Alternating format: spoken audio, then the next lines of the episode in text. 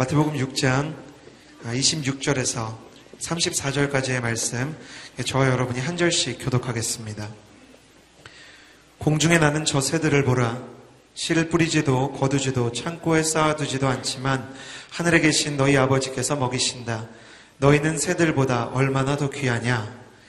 너희 중 누가 걱정한다고 해서 자기 목숨을 조금이라도 더 연장할 수 있겠느냐? 어째서 너희는 옷 걱정을 하느냐? 들에 핀저 백합꽃이 어떻게 자라는지 보라. 일하거나 옷감을 짜지도 않는다. 그러나 내가 너희에게 말한다. 그 모든 영화를 누렸던 솔로몬도 이 꽃 하나만큼 차려입지는 못했다.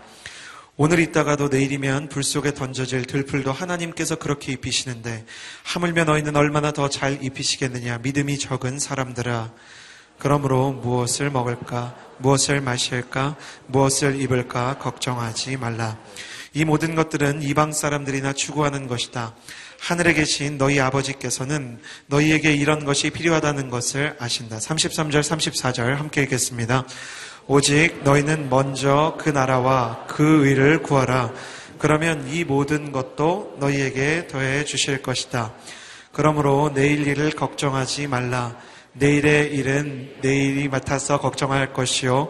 한날의 괴로움은 그날에 겪는 것으로 충분하다. 아멘.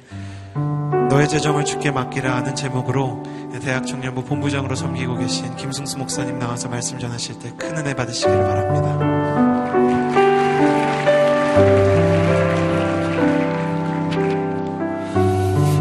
오늘 이 밤에 오신 여러분 너무 축복하고 환영하고 또 격려합니다. 어, 우리 다시 한번 살아계신 하나님께 감사의 박수 올려드리겠습니다. 잘 오셨습니다. 좌우에 있는 분들에게 한번 말씀 다시 해주셨으면 좋겠습니다. 우리 하나님께 하나님께서 당신을 통해 놀라운 일을 이루실 것입니다.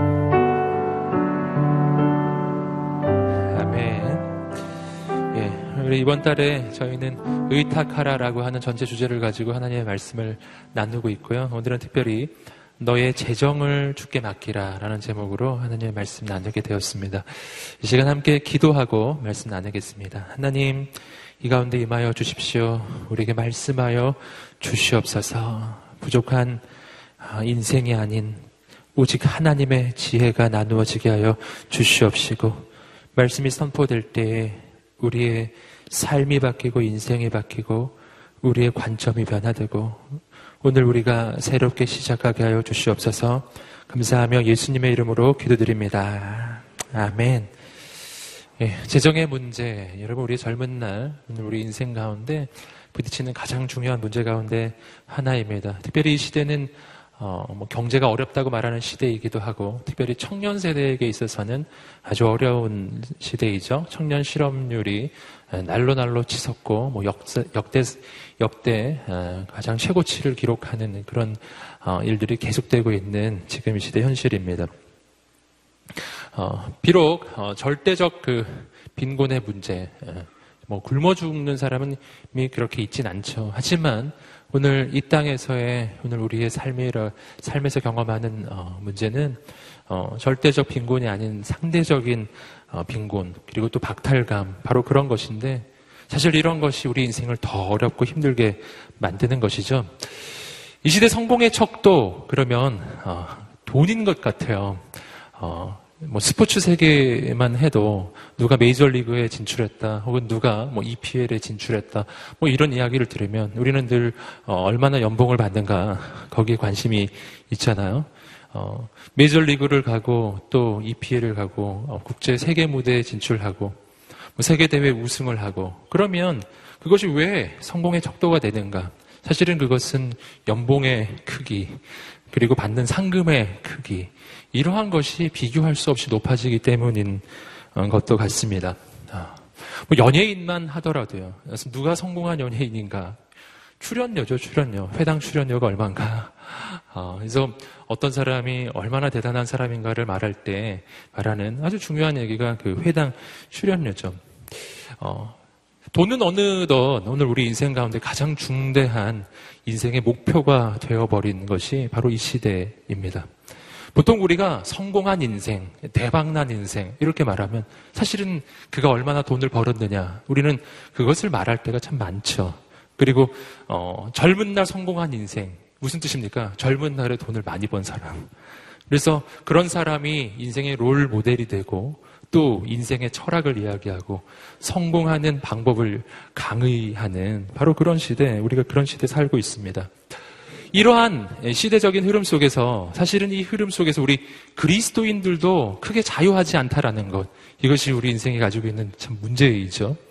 교회 안에서는 예배를 드리고 기도를 하고 우리 영적인 부분에 주목을 하는 것 같지만 어느덧 그것은 그냥 내 영적인 욕구, 즉 종교적인 욕구를 만족시키는 것 거기에 그냥 국한되어 버리고 실제로 내 삶, 월요일부터 토요일까지 이어지는 삶, 직장에서 또 가정에서 그리고 학교에서 이어지는 우리의 삶 가운데 우리의 목표 가운데 영적인 것은 사라지고 어느덧 세상 사람과 똑같은 목표가 자리를 잡고 있죠. 또 그것을 이루지 못했을 때에는 내 인생은 실패한 인생이라고 그렇게 예, 느끼기도 합니다.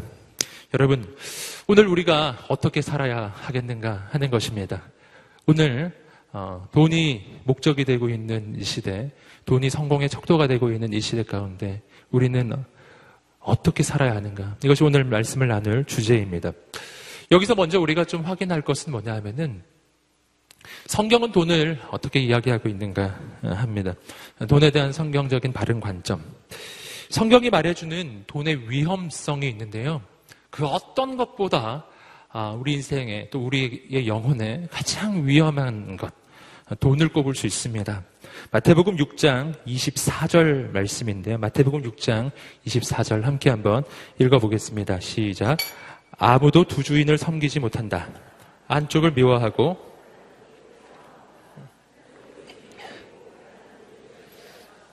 너희가 하나님과 재물을 함께 섬길 수 없다. 어, 오늘 말씀을 보시면은요, 너희는 하나님과 돈을 겸하여 섬길 수 없다. 이렇게 나오고 있어요. 하나님을 섬기면 돈을 섬길 수 없고, 돈을 섬기면 하나님을 섬길 수 없다라고 하는 것입니다. 여기서 이 돈은 그 어, 헬라어로는 맘몬이라고 하는 표현으로 쓰여지죠. 우리가 잘 어, 아시는 분은 아실 거예요. 맘몬이라고 하는 그 표현은 단순한 돈이 아니라 단순한 재물이 아니라 그것은 어떤 인격성이 부여된 존재를 이야기하는 거예요. 그래서 하나님의 자리를 대치할 수 있는 것이죠. 하나님의 자리에 감히 그 자리에 설 수 있는 존재. 그래서 내 인생의 최고의 자리에 하나님 대신 설 수 있는 것, 그게 돈이라는 것이고요. 그때 그것은 마치 하나님처럼 내 인생의 신적인 특징을 가지기 시작해요.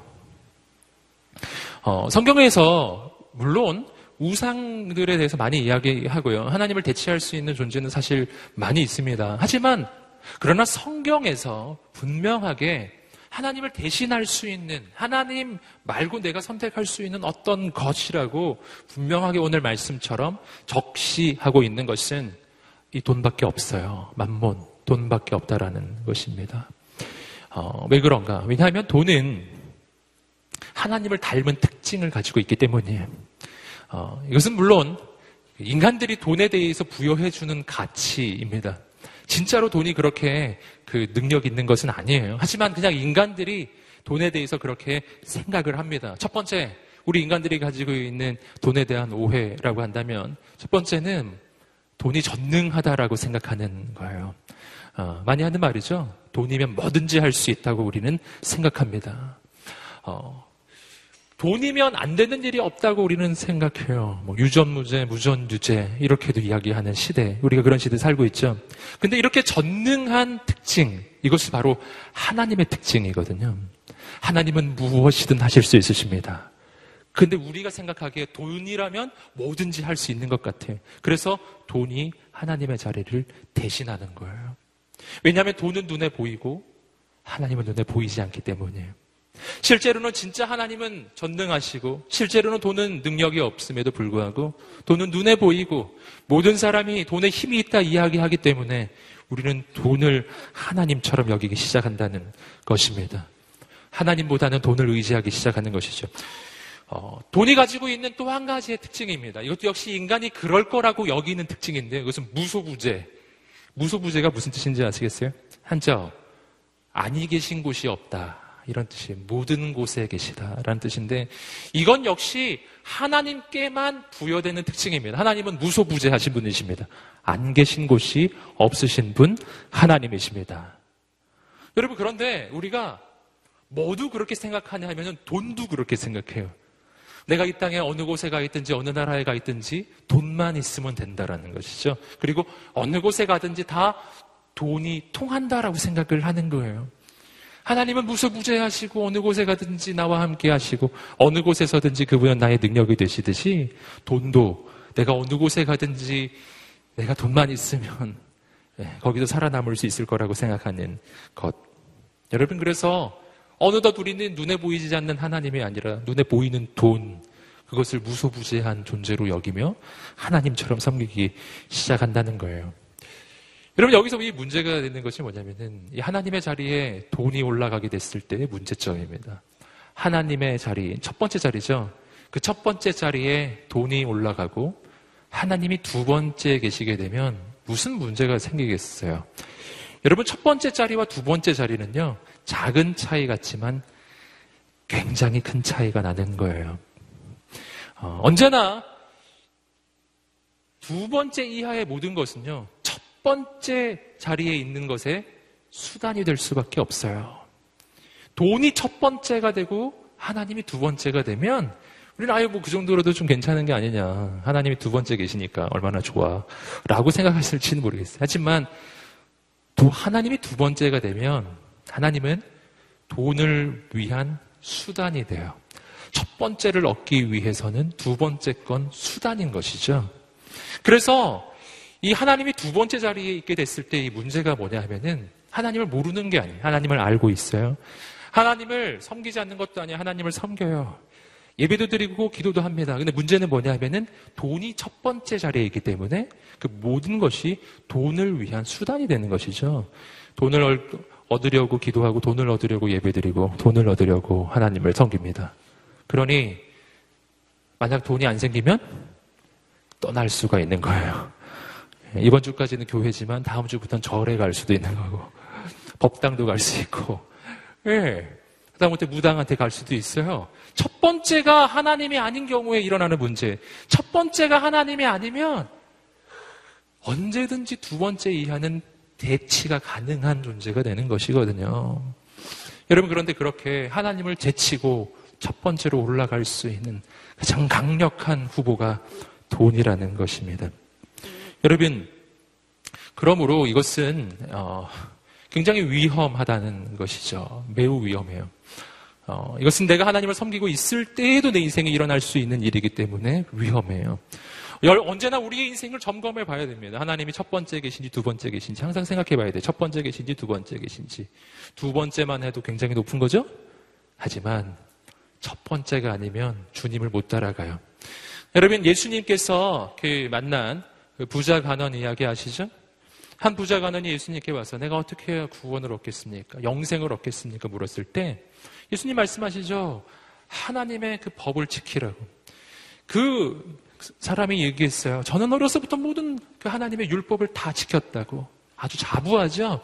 그때 예수님께서 그 사람에게 이렇게 말씀해 주셨잖아요. 그렇다면 이제 가서 너의 가진 모든 것을 팔아서 가난한 사람들에게 나눠주고 너는 나를 따르라. 그때 이 부자 가난이 어떻게 했다고요? 근심하며 돌아갔어요. 어떻게 하나님의 율법을 다 지킨 사람이 그렇게 영생에 대한 열정이 있는 사람이 그럴 수 있죠? 마찬가지입니다. 하나님이 첫 번째가 아니었기 때문에 두 번째이기 때문이죠. 그러면 우린 주님을 못 따라간다는 것입니다. 여러분 오늘 이 밤에 오늘 하나님과 돈의 자리가 뒤바뀌어 있는 인생 첫 번째 하나님이 계시지 않는 인생 있다면 오늘 돈이 제자리를 찾고요. 하나님이 우리의 원래의 자리, 첫째 자리에 가게 되는 이 밤 되기를 소망합니다. 그러기 위해서 오늘 돈에 대해서 정말 정확한 관점을 성경적 관점을 보아야 합니다. 돈에 대한 바른 관점, 예, 돈에 대한 바른 관점. 어, 첫 번째, 돈에 대한 바른 관점입니다. 함께 한번 말해 보시겠습니다. 돈은 인간이 만든 것이다. 아멘. 돈이 인간이 만든 거예요. 이것이 돈에 대해서 보아야 할 아주 중대한 한 가지 영적인 깨달음입니다. 즉, 돈은 하나님이 내게 만들어주신 게 아니에요. 예. 돈은 하나님 만들어주신 자연이 아닙니다. 돈은 인간이 만들어낸 것이에요. 돈은 인간 사이에 맺어져 있는 일종의 약속이죠. 여기 뭔가 가치가 있다고 모든 사람이 약속을 한 거예요. 예. 오늘 우리가 들고 다니는 그 지폐에 동전에 어, 여기에는 가치가 있는 거라고 우리가 모든 사람과 함께 약속한 거라는 사실입니다. 여러분 그런데 여기에 이 그 아주 본질적 문제가 하나 있습니다. 그것은 뭐냐면은 내가 내 내가 돈을 내 인생의 최고의 자리에 놓고 그것을 내 인생의 목적으로 삼기 시작하면요. 어, 이것은 주 계획이 전도되는 거라는 사실이에요. 내가 돈에 있어서는요, 내가 창조자이고 돈은 피조물이에요. 여러분 언제나 피조물은 창조자를 위해 존재하는 거예요. 어, 피조물은 창조자를 위해 존재합니다. 마치 어, 지금 의자가 있는데 사람이 의자를 만들었죠? 의자가 사람을 만든 게 아니라 사람이 의자를 만들었죠. 그러므로 의자가 사람을 위해 있는 것이지 사람이 의자를 위해 있는 게 아닌 거예요. 똑같은 거예요. 테이블이 있다면 테이블이 사람을 위해 있는 것이지 사람이 테이블을 위해 있는 건 아니에요. 돈도 마찬가지예요. 돈은 인간이 만들었습니다. 그러므로 돈이 인간을 위해 있는 것이지 인간이 돈을 위해 있는 게 아니라는 것입니다. 돈은 우리 인생에 결코 목적이 될 수 없는 거예요. 그것은 결코 내 인생을 걸 수 있는 목적이 아니라는 것입니다. 여러분, 우리에게는 이런 질문을 던져야 합니다. 나는 내가 만든 것을 위해 살 것인가? 아니면 나를 만드신 분을 위해 살 것인가? 내가 만든 것에 내 인생을 걸 것인가? 아니면 나를 만드신 그분에게 내 인생을 걸 것인가? 하는 거예요. 여러분, 나를 만드신 분 하나님이십니다. 그분 바라보시기를 주님으로 축복합니다. 또 한 가지 중요한 돈에 대한 관점은요. 돈은 내 인생을 지켜줄 수 없다는 거예요. 함께 말해보겠습니다. 돈은 내 인생을 지켜줄 수 없다. 아멘. 이것이 바로 조금 전에 생각했었던 우리가 돈에 대해서 부여해주는 그 영적인 그 가치를 뒤집는 거예요. 우리는 돈이 전능하다 생각하고 돈이 무소부재하다 생각하고 두 가지를 합치면 뭐냐면 돈이 내 인생을 지켜줄 거라고 생각해. 여러분 그러나 곰곰이 생각해 보십시오. 정말 그런가? 그 아니라는 거예요. 그게 아니라는 것을 주님께서 사람들에게 가르쳐 주시기 위해서 이 비유를 말씀해 주셨죠. 예, 이 화요성령 집회 자리에서 제가 몇번 나누었고 우리 잘 아는 비유이지만 한 번 더 생각해 보세요. 어리석은 부자. 자기를 위해서 여러 해 쓸 물건과 곡식을 창고에 쌓아 두었죠. 그리고 자신의 영혼에게 이야기합니다. 내가 여러 해 쓸 물건과 여러 해 쓸 곡식을 다 쌓아 두었으니 이제 내 영혼아 평안히 쉬자. 평안히 먹고 마시자. 여러분, 너무나 이해가 되는 말이잖아요. 우리가 늘 꿈꾸는 삶이잖아요. 젊어서 열심히 일해가지고, 열심히 돈을 모아가지고, 내가 은퇴한 뒤에 그냥 평안히 세계 여행 다녀야지. 이것이, 이러한 것이 인생의 목표인 사람이 참 많잖아요. 여러분, 과연 그럴까 하는 거예요. 그때 이 어리석은 부자에게 하나님이 찾아오셔서 이렇게 말씀해 주셨다는 거잖아요. 어리석은 자요. 함께 한번 보실까요? 누가복음 12장 20절 말씀입니다. 하나님의 말씀 읽어보겠습니다. 시작. 그러나 하나님께서 그에게 말씀하신다.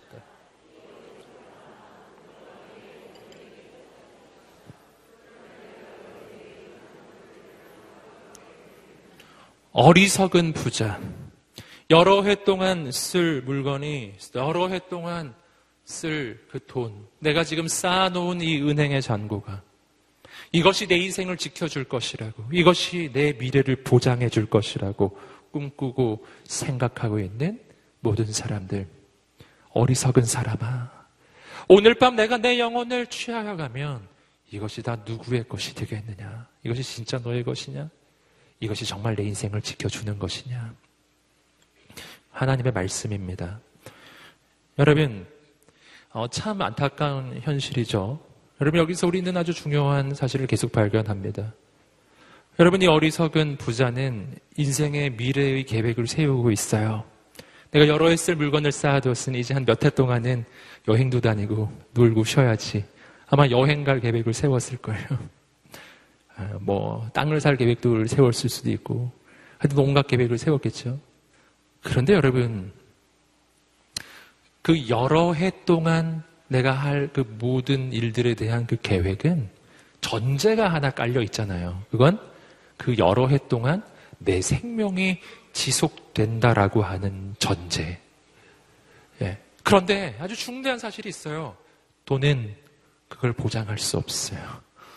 여러분, 내 생명을 지켜주시는 분, 내 생명을 연장시켜주시는 분, 오늘 나에게 살 수 있는 이 하루를 주시는 분, 나에게 이 한 해를 주시는 분, 내년도 주시는 분, 하나님이십니다. 하나님이십니다. 이건 결코 저절로 일어나는 것이 아니고 자연스러운 일도 아닌 거예요. 여러분, 오늘 나에게 오늘이라는 시간이 왔어요. 자연스러운가요? 나는 너무나 이것이 매일매일 일어나는 일이라고 해서 너무너무 자연스럽게 생각하지만 그러나 자연스러운 일은 아니에요. 여러분, 지난밤에도 이 땅을 떠나간 사람들이 너무너무 많잖아요. 난 왜 그 중에 하나가 아닌가요? 난 왜 지금 여기 있을 수 있을까요?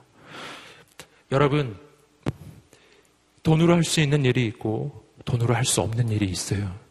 나는 돈을 가지고 헬스클럽에 등록을 하고 운동도 하고 다이어트를 할 수 있어요. 맞습니다. 여러분, 그러나 돈으로 할 수 없는 게 하나 있어요. 그것은 내 심장을 뛰게 하는 일이에요. 내 생명을 지속시키는 것은 돈으로 할 수 있는 게 아닌 거예요. 여러분, 하나님이 스톱하시면 그걸로 내 인생은 스톱인 것이죠. 여러분, 이 땅의 악인들, 이 땅의 죄인들, 자기 인생을 향해서 죄악을 계획하고 죄악된 방법으로 무언가를 모아야겠다고 생각하는 그 모든 인간의 계획들은요, 안타깝게도 하나님이 그들에게 은혜를 베풀어 주신다는 전제 속에서만 가능해요. 오늘도 그를 살려주시고, 내일도 그를 살려주시고, 1년 후, 10년 후까지 그를 살려주신다는 그 전제입니다. 그 전제가 무너지면 그 모든 계획은 다 무너지는 것입니다. 여러분, 돈은 내 생명을 지켜줄 수 없어요. 돈은 내 인생을 지켜줄 수 없어요. 여러분, 나는 돈이면 뭐든지 다 할 수 있어 라고 생각하는 그 순간에도 그는 오직 하나님의 은혜로만 살고 있는 것입니다. 나는 하나님이 없어도 내 인생을 계획할 수 있고 나는 하나님이 없어도 나는 돈도 잘 벌 수 있고 미래를 준비할 수 있고 하나님께 기도하는 건 어리석은 일이라고 그 시간 있으면 구체적으로 내 힘으로 뭘 할 수 있을지 생각해 보라. 그렇게 생각하는 모든 사람들, 그렇게 하나님이 없다 말하는 순간에도 그는 하나님이 주신 그 생명으로 그 하루를 살고 있고 하나님이 주신 산소를 호흡하고 있어요. 그는 그 순간에도 하나님이 주신 이 곡식들로 만들어진 밥을 먹고 있어요. 여러분, 그는 그 순간에도 하나님이 주신 태양빛을 받고 있고 하나님이 주신 그 비를 맞고 있는 거예요. 여러분, 하나님이 없이 되는 것은 아무것도 없어요. 다만 우리가 잊고 있을 뿐인 것이죠. 여러분, 내 인생을 지켜주시는 분이 하나님 뿐이신 줄 믿습니다. 하나님 뿐이십니다. 여러분, 결정적으로 이 돈은 내 인생을 언제 지켜줄 수 없냐면요. 이 돈은 결정적으로 내 죽음에서 나를 막아줄 수가 없어요. 돈은 내 죽음을 늦춰줄 수 있어요. 하지만 막을 수는 없어요. 막을 수는 없습니다. 생명을 연명할 수는 있으나 막을 수는 없어요. 여러분, 결정적으로 이 돈은요, 천국에 못 가져가요. 어, 은행 잔고 많으세요. 너무 믿지 마세요. 천국에는 지점이 없고 더 안타까운 것은 지옥에도 지점이 없다는 사실이에요. 지점이 없어요. 여기서 끝나버리는 겁니다. 끝나버리는 거예요. 돈은 아주 한시적으로, 아주 일시적으로, 그리고 또 하나님의 절대적 은혜 속에서만 내 인생에 약간의 도움을 줄 뿐인 것이죠. 여러분, 내 인생을 지켜주실 분은 하나님 뿐이십니다. 우리 인생을 향한, 어, 그래서 우리의 인생을 향한 새로운 관점이 필요한 거예요. 새로운 관점이에요. 새로운 관점. 어, 몇 가지 또 제가 나눌 것인데요. 첫 번째 뭐냐면, 함께 따라해 보겠습니다. 돈은 수단이다. 네, 돈은 수단이에요. 여러분, 돈은 목적이 아니에요. 이것을 분명하게 가슴 속에 새겨야 합니다. 어, 내 인생에, 여러분, 오늘 우리가 인생에서 부딪히고 있는 이 모든 만물은 두 가지 종류로 나눠집니다. 하나는 뭐냐면 내 인생의 목적이 될 수 있는 것. 또 한 가지 종류는 내 인생의 목적이 될 수 없는 수단들이. 내 인생의 목적과 내 인생의 수단. 두, 두 가지 종류로 나눠지는 거예요. 그러면 내 인생의 목적은 뭐가 있을까요? 첫째, 아까도 말씀드렸죠. 내 인생의 목적. 첫째, 내 인생을 지으신 창조주 하나님이십니다. 피조물은 언제나 창조주를 위해 존재해요. 이 백성은 내가 나를 위하여 지었나니 나의 찬송을 부르게 하려 함이라. 이사야 43장 21절. 나는 하나님을 위해 지어진 피조물이라는 사실입니다. 이건 내가 부정한다고 없어지지 않아요. 이것은 내 인생의 본질입니다. 그래서 내 인생이 가장 평안할 때는 하나님을 목적으로 삼고 살아갈 때이죠. 또 한 가지 내 인생의 목적이 있다면 그것은 하나님께서 사랑하시는 한 영혼이에요. 하나님은 한 영혼을 너무 사랑하셔서 그 한 영혼을 살리시기 위해서 아들 예수님을 이 땅에 보내주셨습니다. 아들을 죽일 만큼, 하나님이 인간이 되실 만큼, 하나님께서 자기의 존재를 걸고 구원하기 원하셨던 한 영혼, 하나님께서 목적으로 삼으셨던 그 한 영혼이 나에게도 역시 목적이 될 수 있는 존재예요. 그래서 내 인생에는요, 크게 두 가지의 목적이 있다고 할 수 있어요. 하나는 내 인생을 지으신 창조주 하나님. 또 한 가지는 하나님께서 아들까지 내어주실 만큼 사랑하셨던 한 영혼. 그래서 하나님을 위해서, 그리고 한 영혼을 위해서 난 내 인생을 줄 수 있어요. 내 인생을 드릴 수가 있다고요.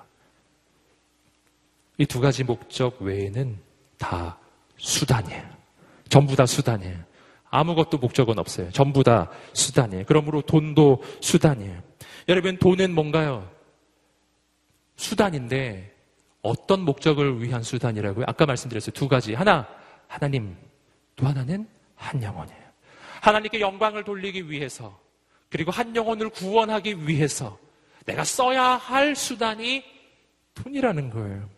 돈은 내 인생에 쌓아두어야 할 내 인생의 목적이 아니라 돈은 하나님께서 내게 주신 그것으로 거룩한 하나님의 목적을 위해서 활용하라고 주신 하나님의 방법이라고 하는 것입니다. 마태복음 6장 25절 말씀에서는 어, 바로 그렇게 돈이 인생의 목적이 될 수 없음을 이렇게 말해주고 있어요. 읽어보겠습니다. 시작. 그러므로 내가 너희에게 말한다.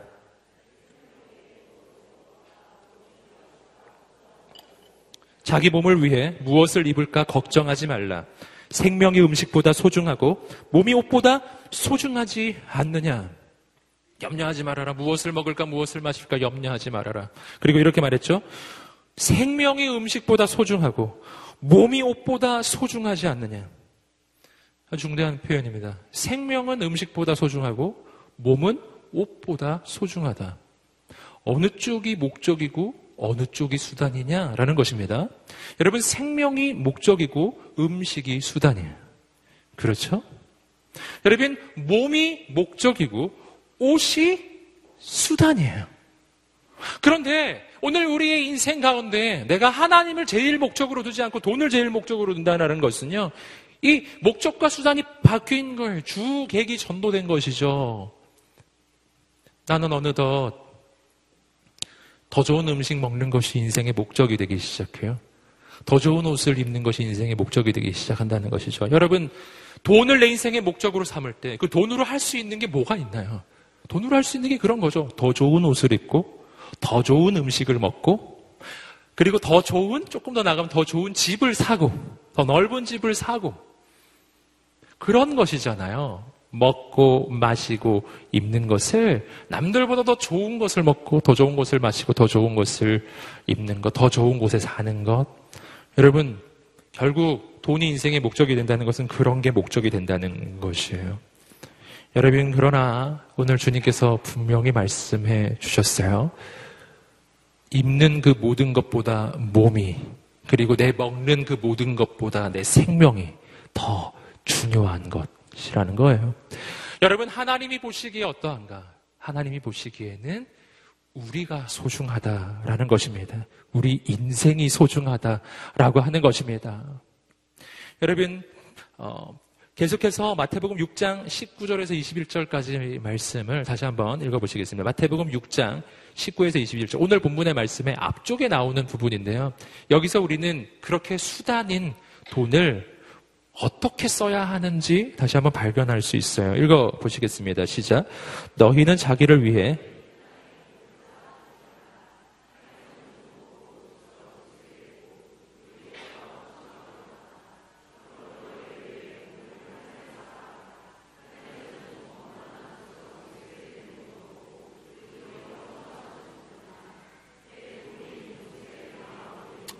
아멘. 우리의 부모를 어디에 둘 것인가 하는 거예요. 여러분, 이 보물을 땅에 쌓아두지 말라고 해요. 땅에서는 조미 먹고 녹슬고 그리고 도둑이 훔쳐간다.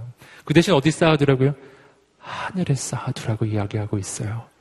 여러분, 하늘에 쌓아두면 좀 먹거나 녹슬어 못 쓸게 되지 않았나. 이것은 영원히 있는 것이다. 라는 것입니다.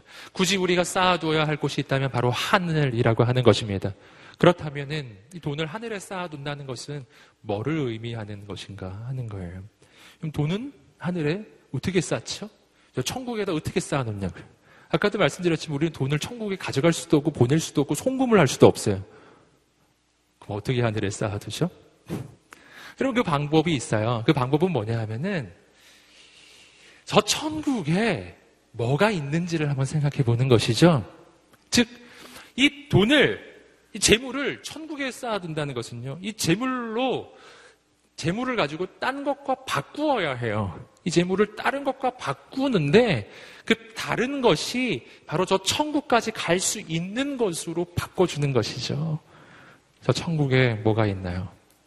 저 천국에는 뭐 여러 가지가 많지만 어, 가장 중요한 두 존재가 있어요. 첫째, 저 천국에는 누가 계실까요? 하나님이 계시죠.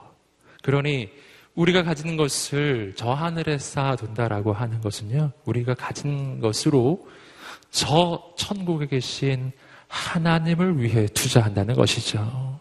여러분, 하나님을 예배하고 하나님을 섬기는 바로 하나님의 꿈과 소망과 비전을 위해서 우리가 가진 것을 드릴 수 있게 되기를 주님으로 축복합니다.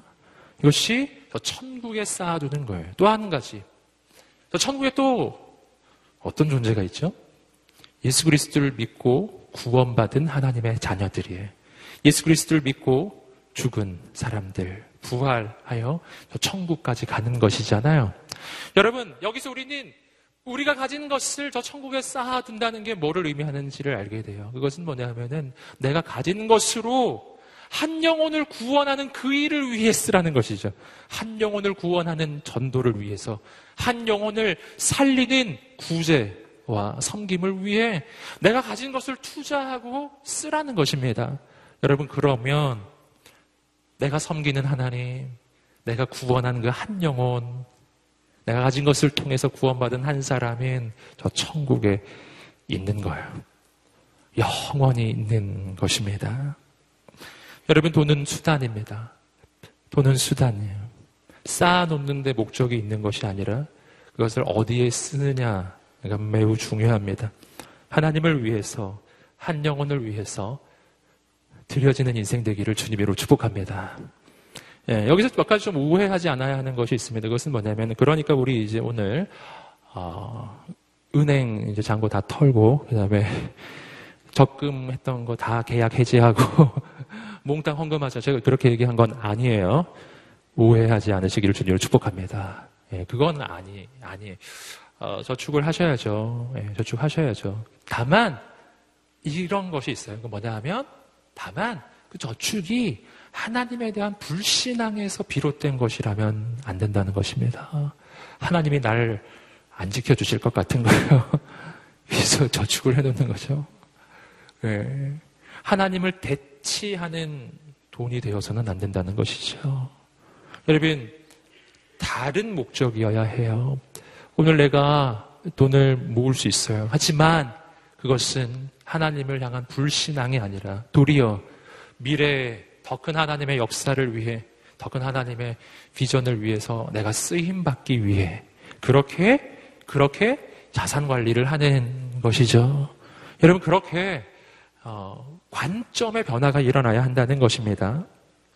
내 욕심을 충족시키는 수단이 아니라 하나님의 역사에 쓰임 받는 비전이 되어야 하는 거예요. 여러분 또 한 가지 오해가 있어요. 그것은 뭐냐면은 제가 이제 드렸던 이 말씀을 쭉 들으시면서 아유 이제 나는 그냥 거지로 살아야겠구나. 예, 그냥 다 있는 거 다 바치고 예, 그런 말은 저기 사이비 집단에서 하는 걸. 예, 제가 지금 그런 말을 하는 것은 아닙니다. 저는 이거 하나는 확신해요. 그것은 뭐냐면 우리 하나님 아버지는 그 자녀가 어, 행복하게 살기를 원하신다. 그거 하나는 확신합니다. 그래서 필요한 것 쓰시고요. 잘 사십시오. 잘 사십시오. 다만, 하나님이 아닌 이 땅에 그 소유물들을 인생의 목적으로 삼고 살지 마시고, 무엇으로 살라고요?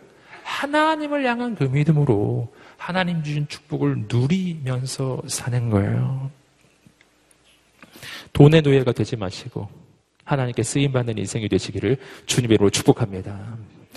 어, 인생을 살아가는 두 번째 영적인 교훈이 있다면 그것은 내 인생을 책임지시는 분이 하나님이심을 믿어야 한다는 겁니다. 내 인생을 책임지시는 분이 누구시라고요? 하나님이세요. 돈이 아니라는 겁니다. 마태복음 6장 26절에서 30절 말씀 오늘 본문이죠. 읽어보시겠습니다. 시작. 공중에 나는 저 새들을 보라. 씨를 뿌리지도 거두지도 창고에 쌓아두지도 않지만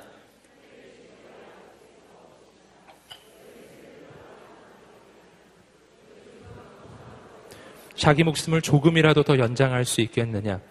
어째서 너희는 옷 걱정을 하느냐? 들에 핀 저 백합꽃이 어떻게 자라는지 보라. 일하거나 옷감을 짜지도 않는다. 그러나 내가 너희에게 말한다. 그 모든 영화를 누렸던 솔로몬도 이 꽃 하나만큼 차려입지는 못했다. 오늘 있다가도 내일이면 불 속에 던져질 들풀도 입히시는데 하물며 너희는 얼마나 더 잘 입히시겠느냐? 믿음이 적은 사람들아. 아멘. 하나님은 우리의 인생을 책임지신다라는 것을 어, 주님께서 어, 지금 예를 들어 지금 설명해 주고 있어요. 저 하늘에 나는 새들을 보아라. 누가 저 새들을 먹이시는가? 어, 우리는 저 새를 키우지 않아요. 너무 잘 살고 있잖아요. 네. 여러분 들에 핀 꽃 한 송이를 보라 누가 저 꽃을 기르고 계시는가? 우린 물 주지 않았는데 하나님이 물을 주고 하나님의 햇볕을 비춰주고 계신 거예요. 여러분, 우리는 그 꽃을 디자인하지 않았어요. 꽃이 너무 아름답죠. 누가 디자인하셨을까요? 하나님이시죠. 여러분, 이것이 주님의 말씀이에요. 저 하늘의 새를 먹이고 입히시는 하나님. 너희의 인생이 저 새보다 귀하지 아니하냐? 여기에 대해서 누군가 또 이렇게 생각하실까봐 걱정이 되네요. 나는 새보다 못한 인생. 여러분, 그러지 마세요. 그거는 당신의 생각일 뿐이에요. 네. 하나님 보시기에 당신은 저 새 한 마리보다 귀한 사람이 틀림없습니다. 예수님은 새를 위해 십자가에 달리시지 않으셨어요. 참새를 살리려고 그러지 않으셨다고. 당신을 살리려고 십자가에 달리셨습니다. 당신은 새보다 귀한 게 확실해요. 너희의 인생 꽃보다 귀하지 아니하냐? 예. 여러분 꽃보다 할배 뭐 이런 말도 있잖아요. 너희의 인생은 저 꽃 한 송이보다 귀한 인생 아니냐. 저 꽃도 저렇게 아름답게 입히시는데 하나님 너희의 인생 안 입히시겠느냐. 여러분, 주님의 질문이에요. 여러분, 내 인생에 염려와 걱정이 밀려올 때, 저 밖에 나가셔서 꽃 한 송이를 보시고, 여기에 꽃이 있네요. 안타깝게도 조화처럼 보입니다. 네, 생화를 보시고요. 날아가는 새를 보세요. 그리고 하나님이 어떻게 입히시고 살리시는지를 보세요. 전 여러분 격려하고 축복합니다. 하나님이 당신의 인생을 주목하고 계십니다. 세 번째, 그래서 하나님 신뢰할 때 우리 인생이 어떻게 되어야 하는가? 걱정에서 벗어나야 한다는 것입니다. 마태복음 6장 31절, 32절 말씀 계속해서 읽어보시겠습니다. 시작. 그러므로 무엇을 먹을까? 무엇을 마실까? 무엇을 입을까? 걱정하지 말라. 이 모든 것은 이방 사람들이나 추구하는 것이다. 하늘에 계신 너희 아버지께서는 너희에게 이런 것이 필요하다는 것을 아신다. 무엇을 먹을까, 무엇을 마실까, 무엇을 입을까, 걱정하지 말라. 여러분, 왜 걱정하지 말라고 하는 것일까요? 무엇을 입을까, 먹을까, 마실까? 여러분, 이것은 이 땅에서의 소유의 문제와 지금 관련되어 있는 것입니다. 내가 뭐 걱정하는지 가만히 한번 생각해 보십시오. 대부분 다 이러한 것에 어, 연속 선상에 놓여져 있는 것들이에요. 내가 먹을 게 없을 때는 먹을 게 없다고 걱정을 하죠. 먹을 게 생기잖아요? 그것도 뭐 걱정하지 않으세요? 내가 맨날 이것만 먹을까봐 걱정하는 거죠. 예. 남들이 어디 뭐 호텔 뷔페라도 먹으면은 또 염려. 난 저걸 못 먹고 죽을까봐 염려하고. 네. 무엇을 입을까? 이 옷은 다 입고 계시네요. 지금 요새 옷 못 입어서 걱정하는 사람은 없는 것 같아요. 근데 다들 그걸 걱정하죠. 계속 이것만 입을, 입을까봐. 걱정하죠. 더 좋은 거, 예, 더 좋은 것을 못 입어서. 네. 그런 걱정이에요. 여러분, 그런데 주님 말씀하셨어요. 걱정하지 말아라. 왜 걱정하지 말아야 할까요? 왜냐하면 이 안에는 영적인 문제가 숨어 있습니다. 걱정 안에는 뭐가 함께 들어있냐면 하나님에 대한 불신앙이 숨어 있어요. 또 한 가지가 들어있어요. 이것은 내 인생을 내가 책임지겠다고 하는 나 자신에 대한 이 자기의가 숨어 있어요. 내 인생은 내 것이라고 하는 관점이 이 안에 숨어 있습니다. 왜 걱정합니까? 내가 해야 한다 생각하니까 걱정하는 거예요. 내 인생을 내 것이라 여기니까 걱정이 되는 거예요. 내 인생의 미래는 내가 책임져야 된다 생각하니까 걱정이 되기 시작하는 거예요. 여러분, 오늘, 어, 우리 인생 가운데 이러한 걱정이 어, 할 필요가 없는 걱정이라고 오늘 주님이 말씀하시는 겁니다. 왜냐하면 오늘 우리의 인생에는 하나님 아버지가 계시기 때문이에요. 하나님 아버지가 계시기 때문이에요. 그래서 오늘 아, 주님께서 아까 읽으셨던 32절에서 이렇게 말하는 것이죠. 하늘에 계신 너희 아버지께서는 너희에게 이런 것이 필요하다는 것을 알고 계시다. 알고 계시다. 여러분, 여러분에게는 아버지가 있습니다. 내가 만약 혼자라면 걱정되는 게 당연하죠. 그런데 아버지가 계신데도 걱정하고 있다면 이건 조금 문제 인 거예요. 네. 제가 오늘도 어, 떤 목사님이 설교를 하시는 말씀을 들었는데, 어, 정말 그, 동의 되더라고요. 예. 어, 저도, 어, 그 비슷한 이야기를 좀 드린 적이 있지만, 뭐 이런 거죠. 우리의 자녀가, 어, 만약 그, 밤낮 먹을 거, 입을 거에 대한 염려와 걱정을 하고 있다면, 참 안타깝다라는 것이죠. 예, 저에게 아들이 있다는 거 알고 계시죠? 만약 우리 아들이 아침에 일어나서 오늘 나는 뭘 먹고 살지? 어, 엄마가 밥을 안 줄 것 같아. 막. 예. 그리고 또 옷을 입으면서 어, 이번 겨울을 어떻게 날까? 아빠가 옷을 안 사줄 것 같아. 빨리 알바해서 옷 사야지. 만약 우리 아들이 6학년인데요. 만약 우리 아들이 그런 염려하면서 예? 그러면서 저한테 와서 아버지 이번 겨울에는 꼭 옷을 사 주시옵소서.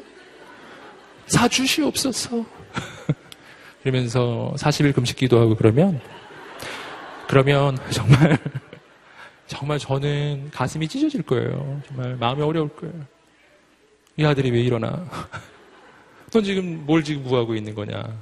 왜 내가 당연히 해줄 것을 구하고 있느냐? 아들아, 사랑하는 아들아, 아빠 믿어라. 네. 아빠를 믿어야 한다. 여러분, 여러분, 어, 내가 너무 염려를 하는 것은 어, 하나님을 향한 불신앙이에요. 내가 너무 염려하면요, 하나님 아버지가 마음이 어려워져요. 그것은 아버지를 욕되게 하는 거예요. 조금 더 가면은. 네. 염려하지 마십시오. 내게 아버지가 있기 때문이에요. 하지만 조금 전에 조금 설명해 드렸던 것이 있는데, 그것은 뭐냐면은, 영적인 허영, 어, 인간적 허영에서는 벗어나셔야 합니다.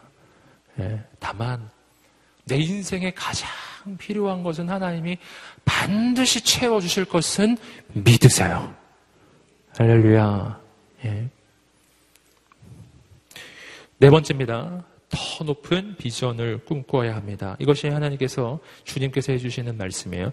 마태복음 6장 33절 말씀입니다. 읽어보시겠습니다. 시작. 오직 너희는 먼저 그 나라와 그 일을 구하라. 그러면 이 모든 것도 너희에게 더해 주실 것이다. 그래서 이렇게 먹고 입고 마시고 이러한 것들, 이 땅의 소유에 대한 부분들은 염려하지 말고 하나님의 손에 맡겨드리라는 것이죠. 그리고 뭐를 하라고요? 돈을 위해 살지 말고 그건 목적이 아니니까요. 목적 아니에요. 선명하게 새기셔야 합니다. 그 대신 더 높은 꿈, 더 높은 비전을 바라보아라. 먼저 그의 나라와 그의 의를 구하라. 더 좋은 음식, 더 좋은 옷, 더 좋은 차, 더 좋은 집, 더 넓은 집 구하지 말고 먼저 그의 나라와 그의 의를 구하라. 하나님의 나라와 하나님의 비전을 구하라. 그러면 이 모든 것을 너희에게 더하시리라. 더해 주시는 은혜.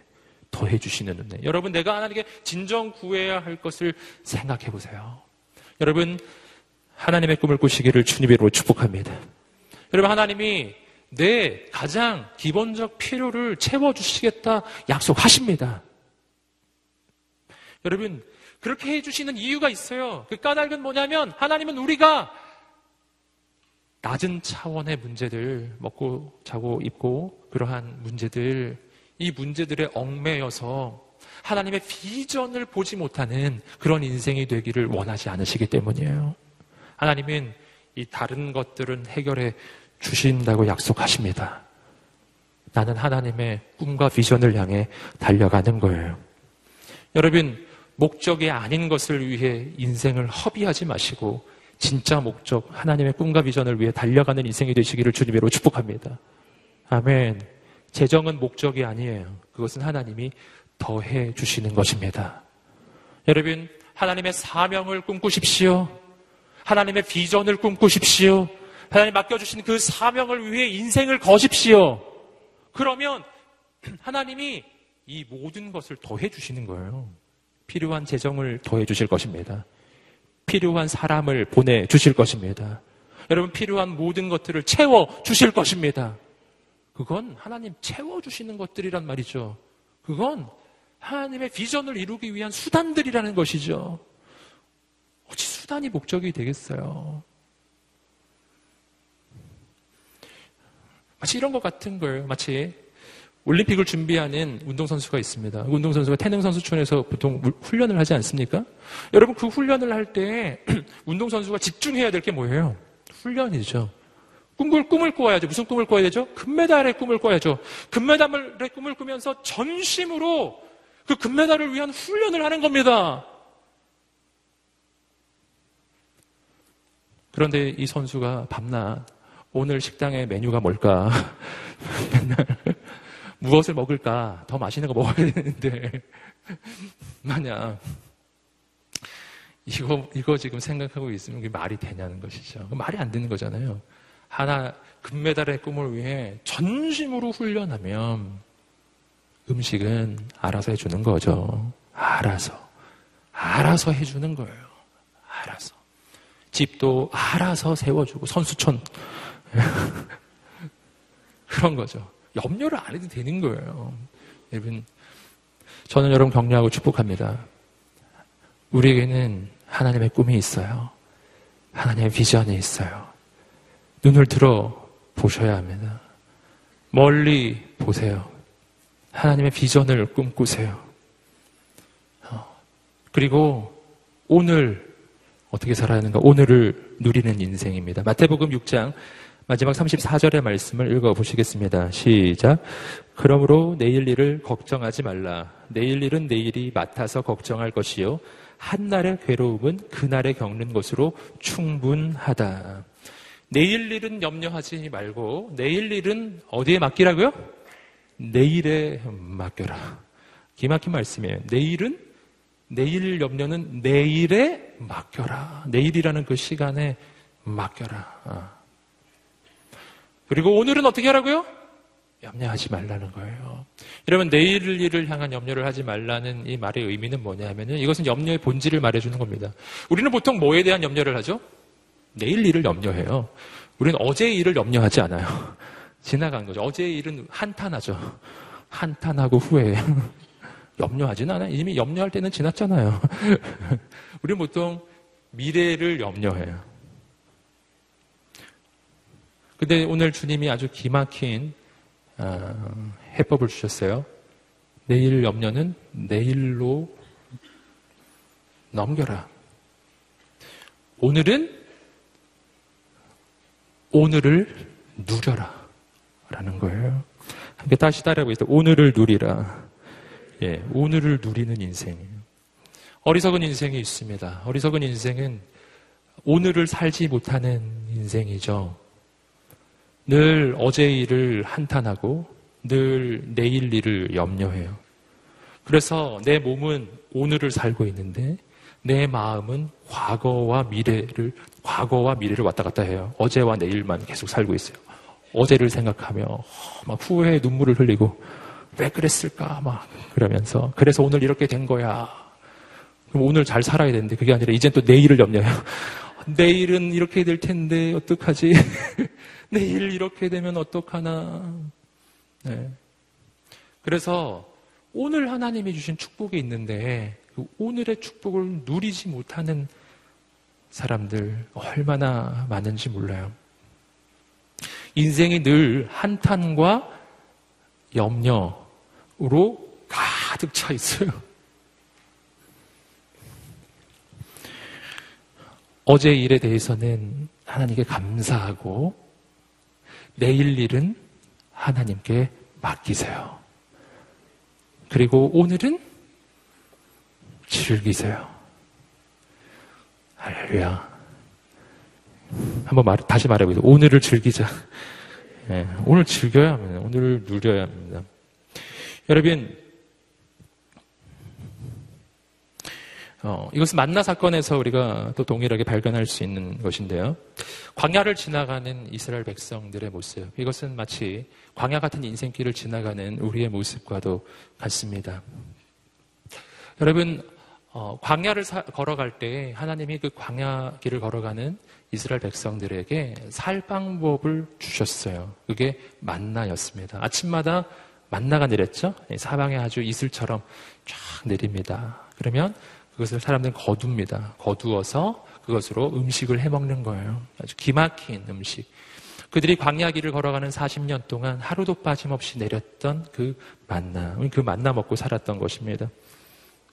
여러분 그런데 그 한 가지 기억할 게 있어요. 그것은 뭐냐면 하나님은 이스라엘 백성에게 며칠 분량의 만나를 주셨죠?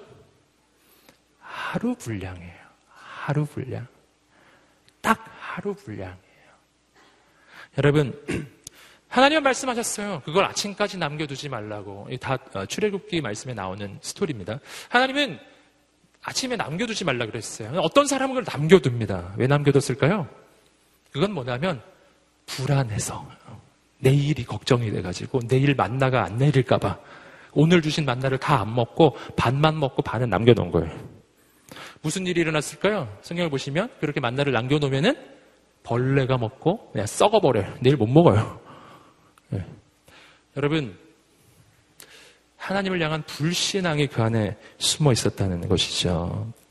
만나는 오늘 주신 그 만나를 오늘 다 먹는 게 그것이 바로 믿음이에요.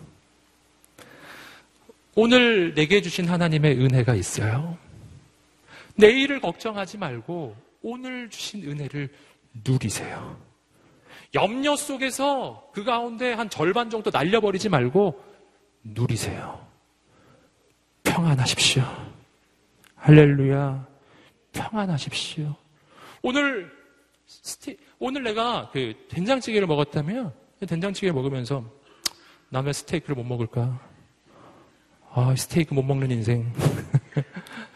이러면서 후회하고 한탄하면서 난 내일도 못 먹을 거야. 미래에 대해 걱정하면서 그러면서 이 된장찌개가 코로 들어가는지 입으로 들어가는지 그냥 그렇게 먹지 말고 오늘의 된장찌개를 즐기세요.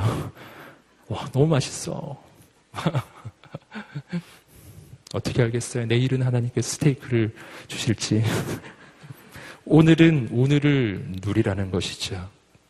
여러분, 여름에 왜 이렇게 더워? 막 짜증내지 말고. 예. 아유, 가을 되면 이거 다 입 떨어질 텐데 어떡하지? 염려하지 말고. 여름에는 그냥 푸르른 녹음을 즐기고, 그리고 여름에는 그 푸르른 나무 그늘에서 그 그늘을 즐기고, 누릴 수 있는 것을 즐기는 겁니다. 가을이 되어서 단풍이 들면, 아유, 왜 이렇게 낙엽이 많은 거야. 또 짜증내지 말고. 아유, 이제 곧 겨울 되면 이거 다 떨어지고 앙상해질 텐데, 막, 어떡하지? 이러지 말고, 그냥, 어, 붉게 물든 단풍을 즐기고, 누리고, 아름답구나. 아시겠죠? 겨울이 되면, 또, 야, 왜 이렇게 황량해? 이러지 마시고, 그럴 때는 빨리 가서, 저기 썰매, 눈썰매 타시고, 스케이트 타고, 겨울에만 할 수 있는 걸 하라는 것이죠. 하나님 주신 은혜를 누리고. 예. 여러분, 오늘, 오늘을 누리는 것입니다. 오늘을 누리는 거예요. 자, 찾아보세요. 여러분, 염려 때문에 나는 미쳐. 하나님 내게 주신 오늘의 만나를 다 먹지를 못하고 있는 거예요. 너무 걱정이 많아가지고 오늘 내게 주신 하나님의 은혜를 다 발견할 수도 그렇게 하지도 못하고 있어요. 오늘을 누린다는 것은요, 어, 또한 비교하지 않는 것입니다. 비교하지 않는 거예요.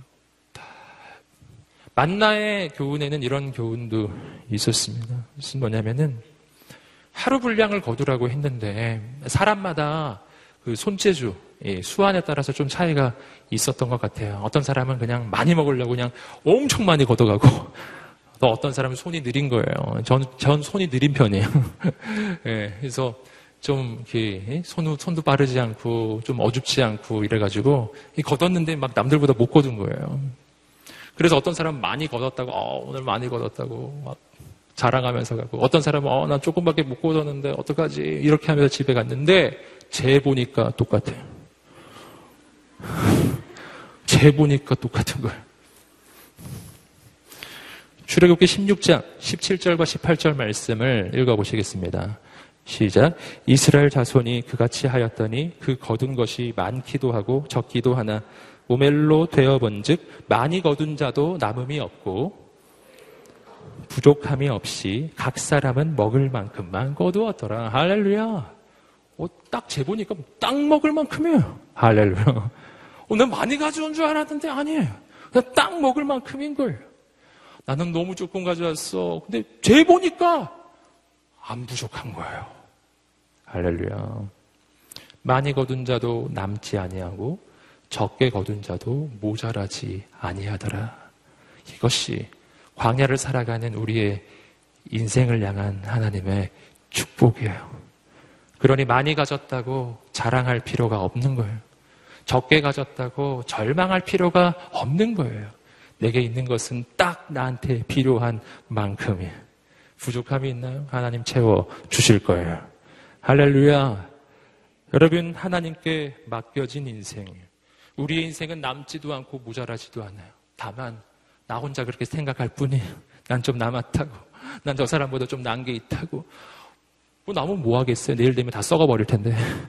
여러분 내일은 뭐가 있을지 염려할 필요가 없어요. 내일은 내일의 만나가 내릴 것입니다.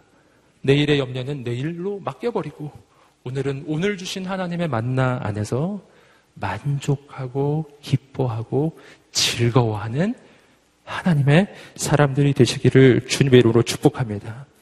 여러분, 하나님을 위해 사십시오. 여러분, 어, 이스라엘 백성들이 바라보아야 할 것이 무엇입니까? 하나님은 이스라엘 백성들에게 왜 만나를 내려주셨나요? 매일매일 왜 만나를 내려주셨나요? 여러분, 이것은 하나님이 책임지신다는 거예요. 그리고 하나님은 뭐를 원하셨어요? 이스라엘 백성들 광야길을 걸어가는 이스라엘 백성들에게 뭘 보기를 원하셨나요? 구름 기둥을 보기를 원하신 거죠. 하나님의 인도. 또 뭘 보기를 원하셨나요? 머나먼 약속의 땅, 가나안 땅을 바라보는 것이죠. 우리의 눈은 들어야 합니다. 먹고 사는 것 하나님 만나 주신다고 약속하셨다니까요. 내가 바라보아야 할 것 하나님의 꿈과 소망과 비전이에요. 여러분 그 높은 하나님의 꿈과 소망과 비전을 바라보십시오. 하나님을 신뢰하십시오. 멈추지 마십시오. 되돌아가지도 마십시오. 이집트로 돌아가야지. 이러진 마세요. 내 인생을 하나님 앞에 맡겨버리는 것입니다. 재정은 목적이 아니에요. 그건 하나님이 내게 채워주시는 거예요. 오늘 이 밤에 그 하나님의 꿈을 꾸는 밤이 되시기를 주님으로 축복합니다. 하나님께 쓰임 받는 밤이 되시기를 주님으로 축복합니다. 여러분, 하나님은 나를 부자로 만들어 주실 수도 있고, 뭐 아닐 수도 있어요. 그건 중요한 게 아니에요. 여러분, 부자냐 아니냐는 중요한 문제가 아니에요. 중요한 문제는 내가 하나님을 위해서 드려지는 인생인지 쓰임 받는 인생인지가 중요한 것입니다. 많이 가져도 하나님 신뢰하지 않냐면 어리석은 인생이 되는 거고 적게 가졌으나 하나님께 드려지는 인생이 되면 오병이어의 기적의 역사가 일어날 것입니다. 놀라운 일이 일어날 것입니다.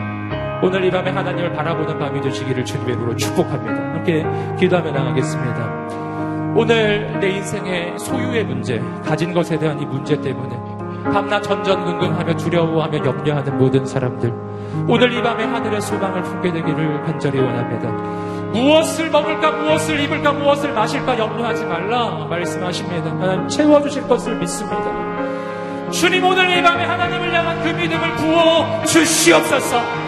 내 인생을 향한 하나님의 꿈과 소망을 붙잡게 하여 주시옵소서. 오늘 나를 향한 하나님의 그 약속을 붙잡고 하나님의 비전을 붙잡고 오직 하나님만을 향한 믿음과 신뢰함으로 이 현실의 모든 어려움을 뚫고 나가기를 소망하는 모든 사람들 우리 함께 자리에서 일어나셔서 우리 하나님 두 손을 높이 들고 간절히 주여 세 번을 치시며 기도하겠습니다 주여 주여 주여 할렐루야 하나님 아버지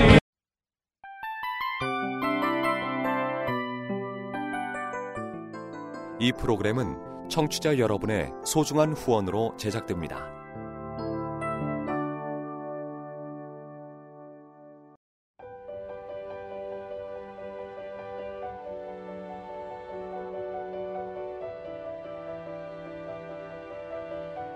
세상에는 수많은 교회들이 있지만 더 깊이 있는 말씀 강해를 찾기 위해 크기로만 교회를 선정하지 않습니다. 보다 좋은 영적 콘텐츠를 더 많이 나누기 위해 방송비를 받지 않습니다. 1년 365일 복음만 전하고 싶어서 우리는 광고를 하지 않습니다. 온누리의 복음을 땅끝까지 CGN TV와 함께 땅끝 성교사가 되주세요